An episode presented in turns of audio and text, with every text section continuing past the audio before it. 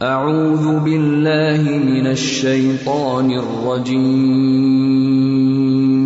بسم اللہ الرحمن الرحیم الحمد للہ رب العالمین الرحمن الرحیم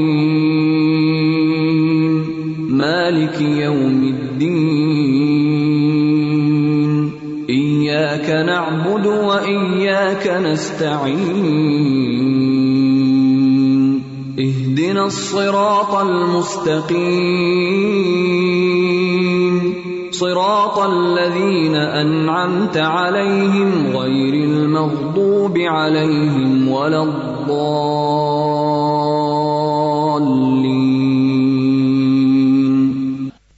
السلام علیکم ورحمۃ اللہ وبرکاتہ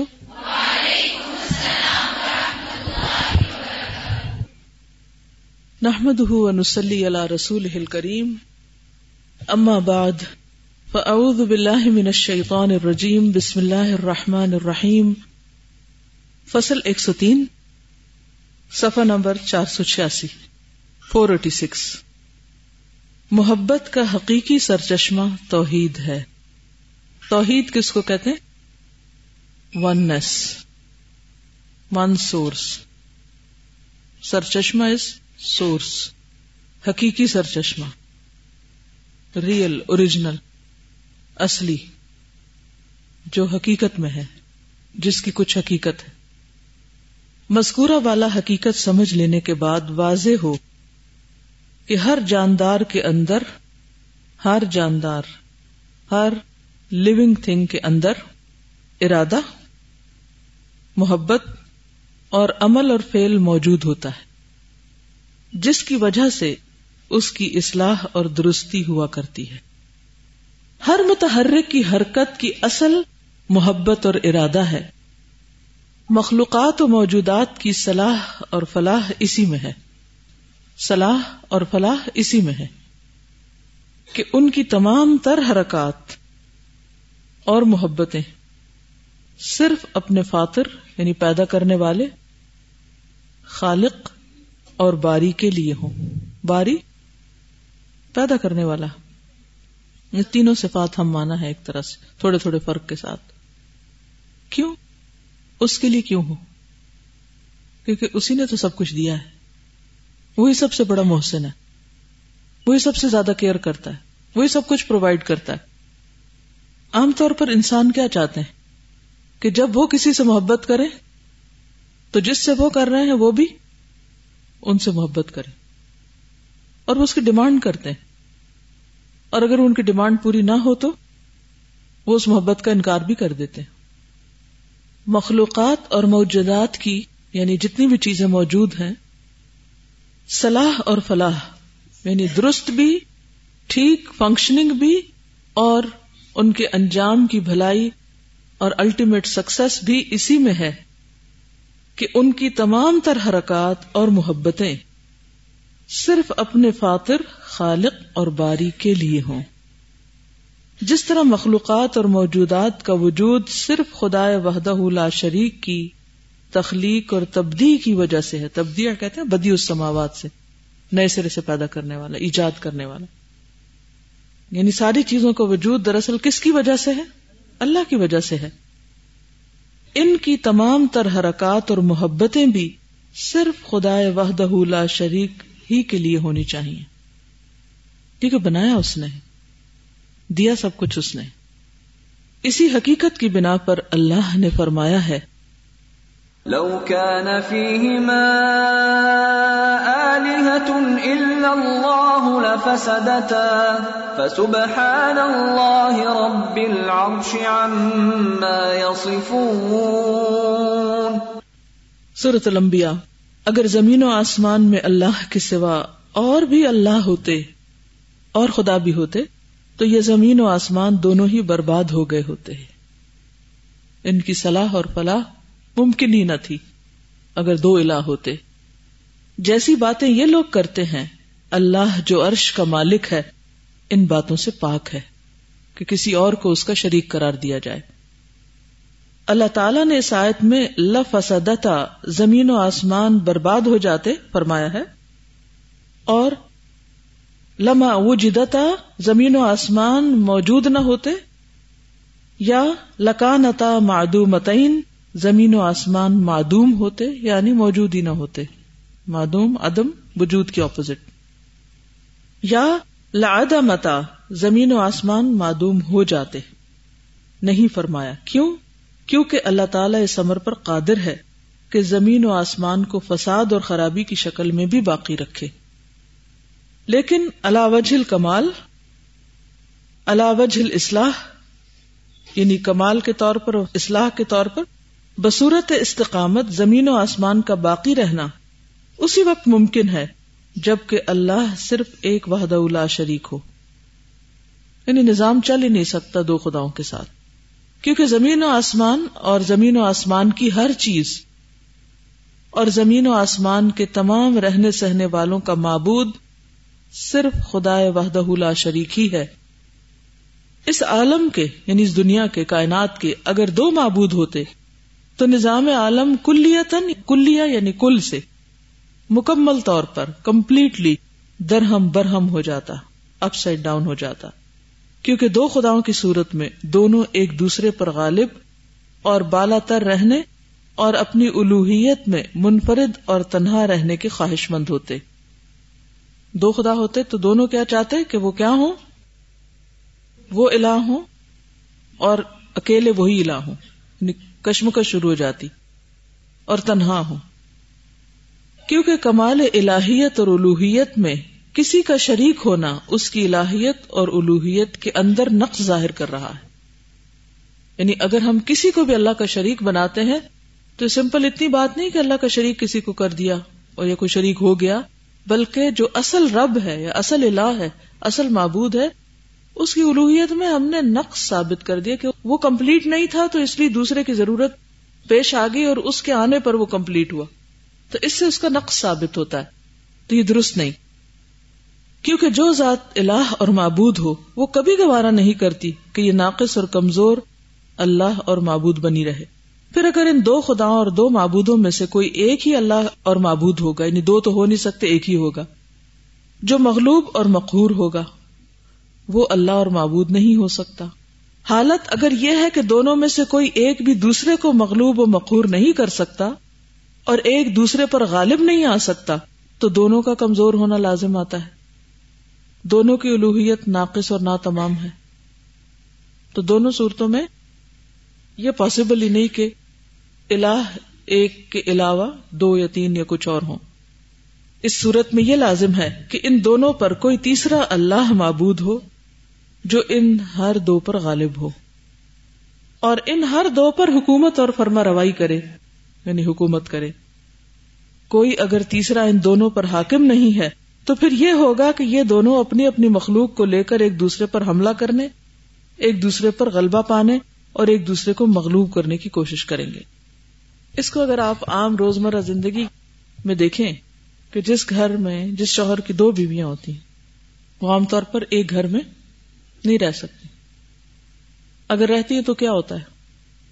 دو بیویاں تو چھوڑے، ساس بہو نہیں رہ سکتی۔ ساس بہو کی لڑائی کی جھگڑے کی اصل وجہ کیا ہے؟ دونوں کیا چاہتی؟ ہیں پاور چاہتی۔ ہیں پاور ٹسل ہوتی ہے ساری۔ جب تک کوئی ایک ہارے نہ، ایک سرنڈر نہ کر دے، تو گھر نہیں چلتا، ٹوٹ جاتا ہے۔ لفا سداتا اور نتیجہ کیا ہوتا ہے؟ اور خاص طور پر وہ ٹسل وہاں زیادہ شدید ہوتی ہے، جہاں شوہر جو ہے وہ اسٹرانگ نہ ہو، مرد اسٹرانگ نہ ہو۔ جہاں مرد اسٹرانگ ہوتا ہے، وہاں وہ دونوں کو بازوقات بیلنس کر لیتا ہے، دونوں کو لے کے بھی چل لیتا ہے۔ لیکن جہاں وہ ویک ہوتا ہے، وہاں تو پھر فساد ہی فساد وہ گھر تو بچ سکتا ہی نہیں کہیں۔ اسی طرح کسی ادارے میں آپ دیکھ لیں کہ اگر ایک برانچ ہے یا ایک کلاس ہے یا ایک کوئی بھی چیز ہے، کوئی بھی جگہ ہے، وہاں پر دو لوگ اگر اکول پاور کے ہوں، یہ دو طرح کے کورسز چل رہے ہیں اور ہر ایک اپنے آپ کو حاکم سمجھ رہا ہو تو عموماً کیا ہوتا ہے؟ پارٹی بازی شروع ہو جاتی اور دونوں اپنے اپنے لوگ کٹھے کر کے ایک دوسرے کے خلاف کیا شروع کر دیتے اس کو مغلوب کرنا شروع کر دیتے یعنی گھر کی زندگی میں، گھر کی دنیا میں بھی اللہ سبحان تعالیٰ نے مرد کو جو قوام بنایا این فطرت کے مطابق، اور عورت کو اس کا مددگار بنایا اگر دونوں کو بالکل برابر کر دیا جائے تو سخت فتنا فساد ہو۔ جو لوگ عورت اور مرد کی اکوالٹی اور برابری کے اس درجے پہ قائل ہیں کہ اتارٹی میں دونوں برابر ہوں، تو پھر اس گھر میں یا اس مملکت میں کبھی بھی سکون نہیں ہوتا۔ ضرور فتنا فساد ہوتا ہے۔ ظاہر ہے کہ اس صورت میں زمین و آسمان اور جو کچھ زمین و آسمان میں ہے، فاسد اور تباہ و برباد ہو کر رہ جائے گا۔ جیسے اس گھر کا حال ہے یا اس ادارے کا یا اس کسی بھی تنظیم کا یہ بالکل واضح بات ہے کہ دو بادشاہ ایک ملک میں ہوں تو ملک تباہ ہو جائے گا۔ ہوا کبھی ایسے؟ اور اگر ایک عورت کے دو شوہر ہوں تو عورت تباہ ہو جائے گی۔ ایک مادہ دو نروں سے حاملہ ہو تو مادہ تباہ ہو جائے گی۔ یعنی جانوروں میں بھی یہ چیز ہے۔ دنیا کی بربادی اور تباہی بادشاہوں اور خلفاء کے باہمی اختلاف ہی کی وجہ سے ہوتی کسی ملک میں ترقی نہ ہونا اس کی بنیادی وجہ بھی کیا ہے؟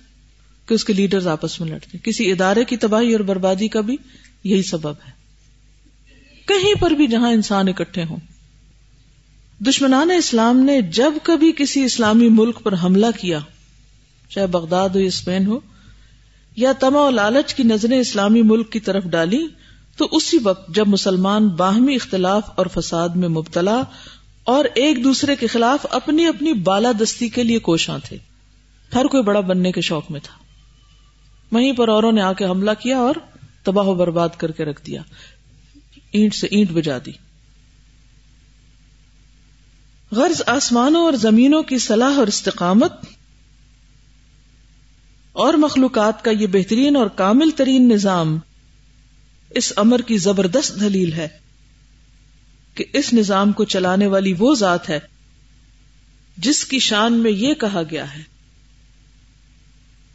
لا الہ الا اللہ وحدہ لا شریک لہ لہ الملک و لہ الحمد یحیی و یمیت وہو علا کل شیء قدیر اللہ کے سوا کوئی معبود نہیں، وہ تنہا ہے، اس کا کوئی شریک نہیں، ملک اسی کا ہے، اور ساری تعریفیں اسی کے لیے ہیں، وہی زندہ کرتا ہے، وہی مارتا ہے۔ اور وہ ہر چیز پر بڑی قدرت والا ہے۔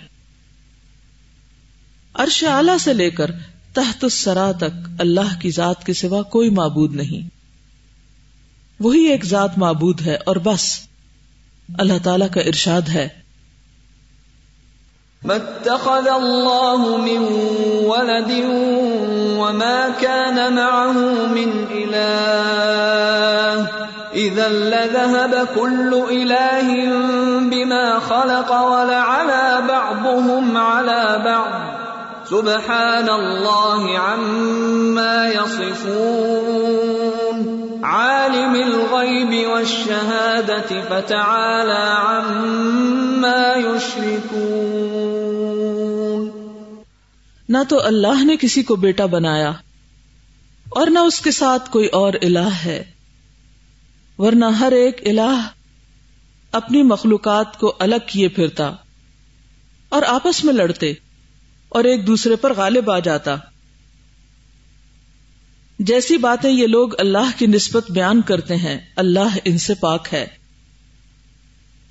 وہ غالب و حاضر سب جانتا ہے اور وہ لوگوں کے شرک سے بالا تر ہے۔ ام اتخذوا آلهة من الارض هم ينشرون لو كان فيهما آلهة إلا الله لفسدتا فسبحان الله رب العرش عما يصفون. لا يسأل عما يفعل وهم يسألون. سورة الانبیاء. کیا ان لوگوں نے ایسے معبود بنا رکھے ہیں جنہیں یہ لوگ خود زمین سے بنا کھڑا کرتے ہیں؟ یعنی لکڑی سے یا مٹی سے، پتھر سے۔ اگر زمین و آسمان میں اللہ کے سوا اور معبود ہوتے، تو زمین و آسمان دونوں کبھی کے برباد ہو گئے ہوتے۔ جیسی باتیں یہ لوگ بتاتے ہیں، اللہ جو عرش کا مالک ہے، وہ ان باتوں سے پاک ہے۔ جو کچھ وہ کرتا ہے اس کی باس پرس اس سے نہیں کی جا سکتی۔ یعنی اللہ سے کوئی پوچھنے والا نہیں نہ اس کو کوئی پوچھ سکتا ہے۔ قل لو كان معه آلهة كما يقولون إذا لابتغوا إلى ذي العرش سبيلا۔ سورت بنی اسرائیل اے پیغمبر ان لوگوں سے کہو اگر اللہ کے ساتھ یہ لوگ جیسا کہتے ہیں اور معبود بھی ہوتے تو اس صورت میں ان معبودوں نے اللہ تک پہنچنے کا راستہ کبھی کا ڈھونڈ نکالا ہوتا۔ یعنی یہ لوگ ایک دوسرے پر غلبہ پانے کے لیے ایک دوسرے پر جبر اور زبردستی کرنے کے راستے تلاش کر لیتے۔ جس طرح سلاطین اور بادشاہ ایک دوسرے پر غلبہ پانے اور زبردستی کرنے کے لیے راستے تلاش کرتے رہتے ہیں کہ کب کس ملک پہ حملہ کریں اور اس کو اپنے قابو میں کر لیں۔ آیت کا یہ مفہوم جو ہم نے بیان کیا ہے، اس پر یہ دوسری آیت دلالت کرتی ہے۔ إذا لذهب كل إله بما خلق ولعلى بعضهم على بعض. سورة المؤمنون اور بعض بعض پر غالب آ جاتے ہمارے شیخ یعنی ابن تیمیہ اس آیت کے معنی اور کرتے ہیں۔ ان کے بقول آیت کے صحیح معنی یہ ہیں کہ لوگ تقرب اور اطاعت کے ذریعے اللہ تک پہنچنے کی راہ تلاش کر لیتے اب بتاؤ، تم اللہ کو چھوڑ کر ان کی عبادت کس طرح کرتے ہو؟ وہ لوگ جن کے ذریعے تم تقرب حاصل کرتے ہو، اگر معبود ہوتے جیسا کہ تم لوگوں کا خیال ہے، یا ان لوگوں کا خیال ہے، تو پھر بھی یہ لوگ اللہ کے بندے ہی ہوتے، اللہ تو نہ ہوتے۔ حضرت شیخ فرماتے ہیں کہ آیت کے اس معنی پر یہ آیت کئی وجوہ سے دلالت کرتی ہے۔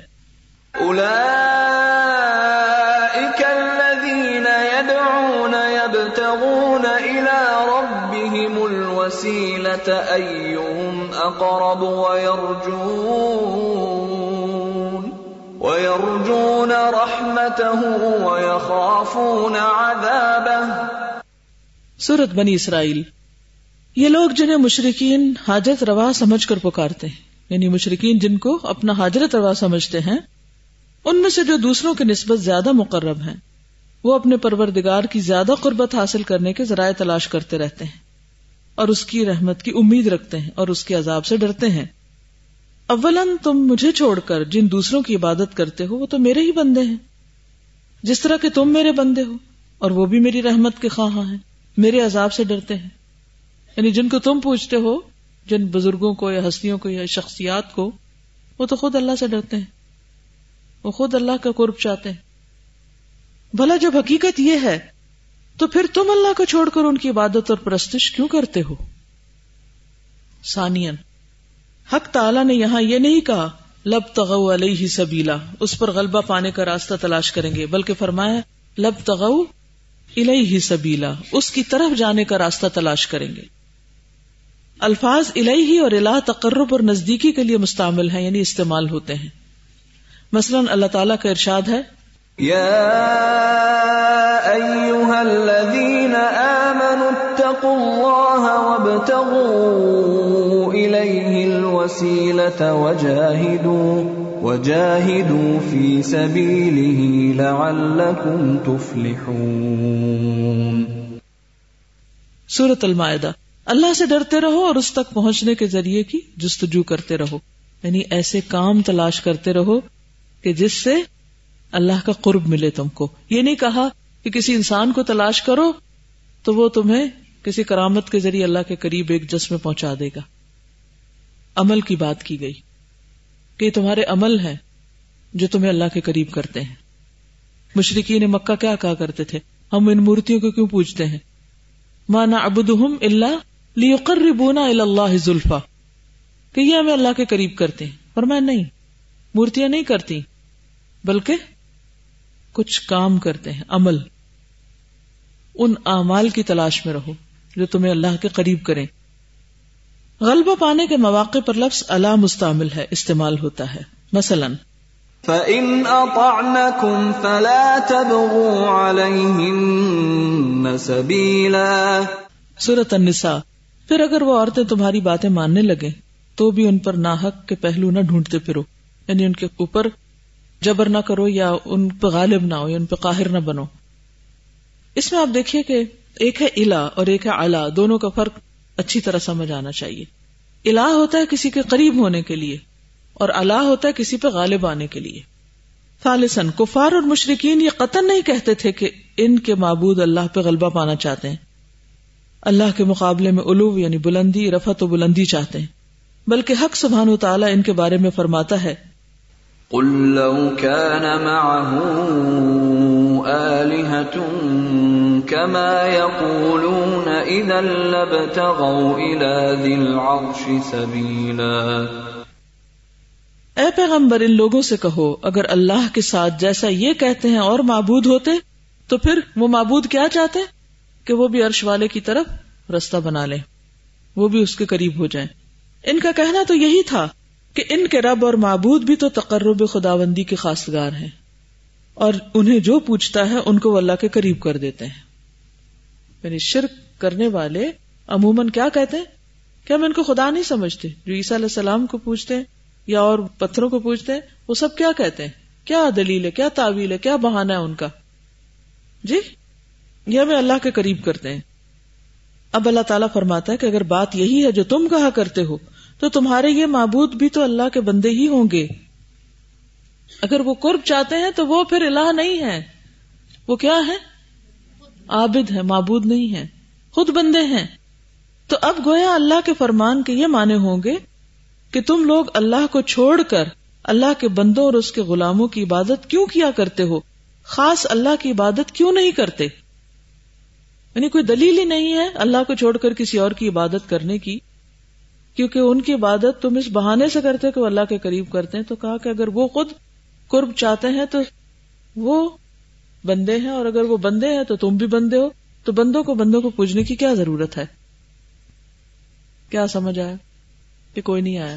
پورے چیپٹر کا خلاصہ کیا ہے؟ نہ کہ تھرو بندہ اللہ تک۔ ادر وے ٹھیک ہے نا؟ یعنی بندوں سے محبت اللہ کی خاطر ہونی چاہیے، نہ کہ اللہ سے محبت بندوں کی خاطر۔ جی؟ خالق اور مخلوق کا فرق سمجھ میں آنا چاہیے۔ عابد اور معبود کا فرق پتا ہونا چاہیے۔ تو اصل محبت کے لائق کون ہے؟ رب العالمین۔ اس کو چھوڑ کر اگر کسی اور سے محبت کریں گے، تو یقیناً مایوسی ہوگی۔ ڈس اپوائنٹمنٹ ہوگی۔ کیونکہ انسان جس سے محبت کرتا ہے اس سے اس محبت کا سلا چاہتا ہے، بدلا چاہتا ہے۔ اور جب وہ بدلا نہیں ملتا تو عموماً کیا ہوتا ہے پھر؟ وہ انسان کے لیے مایوسی ہوتی اس کو پریشانی ہوتی ہے۔ تو جب انسان اللہ سے محبت کرتا ہے تو اللہ سے بڑھ کر تو محبت کرنے والا ہے ہی کو نہیں بندے سے۔ کیونکہ اس نے پیدا کیا ہے۔ اور وہی رسک دیتا اور وہی سب کچھ کرتا اور اسی کی طرف لوٹ کے جانا ہے۔ تو توحید کا سبق مکمل نہیں ہوتا جب تک انسان کی محبت بھی اللہ کے لیے خالص نہ ہو جائے۔ جو لوگ اس راستے پہ چلتے ہیں اور عموماً جو لوگ مر گئے ہوتے ہیں ان کی پوجا کرتے جاتے ہیں اور but you can't really talk them out of it وہ اتنا ان کے اندر دس چکا ہوتا ہے۔ وہ عقل سے کام نہیں لیتے نا اور دلیل نہیں ان کی کوئی ہوتی۔ سننا بھی نہیں سننا نہیں چاہتے یہ تو ایک بہت بڑی مشکل ہے۔ اسی قسم کے گروہ کہہ لیجیے یا کوئی گروپ آف پیپل ہے۔ انہوں نے اپنی لیڈیز کو منع کیا ہوا کہ نہ وہ میرے درس پہ آ سکتے ہیں، نہ کوئی کیسٹ سن سکتے ہیں، نہ کسی قسم کا کوئی تذکرہ، تبصرہ۔ ٹوٹل بین کیا انہوں نے اپنے گروپ کی لیڈیز پر۔ لیکن انہیں کی وائف میرے لیکچر سن کر درس دیتی ہیں۔ چھپ کے۔ کیونکہ انہیں درس دینا ہوتا ہے تو پھر ان کو بنی بنائی چیز یہاں سے مل جاتی ہے تو فائدہ ہوتا ہے۔ اس سے دو باتیں میری سمجھ میں آئی ایک تو یہ کہ لوگ سننے کیوں نہیں دینا چاہتے؟ کیوں پابندی ہے سننے سننے سے کیوں روکتے ہیں؟ کیونکہ سنیں گے، لو کنہ نسما او نہ کلو ماں کنہ پیا ثابت صحیح تو توحید خالص آئے گی۔ تو وہ جو دنیاوی بت ہیں، وہ ٹوٹیں گے۔ دیکھیں نا، اگر کوئی قرآن سن، میں کیا پڑھاتی ہوں؟ قرآن ہی تو پڑھاتی ہوں۔ اگر کوئی قرآن سنے گا تو لازمن توحید پہ آئے گا۔ اللہ سے جوڑتی ہوں۔ جب لوگوں کو اللہ سے جوڑا جائے گا تو جن لوگوں نے اپنے گرد گرد بھیڑ کٹھی کر رکھی ہے لوگوں کی اور اپنے سے جوڑے ہوئے ہیں، ان کے تو سارے مفادات جاتے ہیں، ان کو پھر نقصان ہوتا ہے۔ اب کیا ہے کہ جب وہ سننے نہیں دینا چاہتے، لیکن پھر بھی سنتے ہیں، کیوں؟ کیونکہ اس میں فائدہ ہے۔ ایک اور بات سمجھ میں یہ آئی کہ اگر آپ فائدے کے بن جائیں لوگوں کے، تو پھر چاہے ساری دنیا میں ان کو روکے، وہ چھپ کے بھی فائدہ اٹھائیں گے آپ سے۔ تو آپ فائدے کے بن جائیں۔ ایک اور بات سمجھ جاتی ہے کہ دل کو ان کو بھی حق پتہ ہے۔ حق پتا ہے اسی لیے تو روکتے ہیں۔ اسی لیے تو تکبر جو ہے نا وہ ہر خیر کے رستے میں رکاوٹ بن جاتا ہے۔ جی۔ بیسک چیز جو آتی ہے وہ آتی ہے اپنی انا اور ذات کی نفی کرنی پڑتی قربانی۔ سب سے پہلے چاہے وہ بچوں سے محبت ہو شوہر سے ہو اللہ سے ہو کہیں پر بھی ہو کیونکہ دوسرے کو بڑا مان کر پھر ہر چیز سرنڈر کر دینے کا نام محبت ہے نا۔ اب وہ کرنا ایک اصل بات ہے کہ ہم نہیں کر پاتے۔ بالکل۔ سبحانك اللهم وبحمدك نشهد ان لا اله الا انت نستغفرك ونتوب اليك السلام علیکم ورحمۃ اللہ وبرکاتہ۔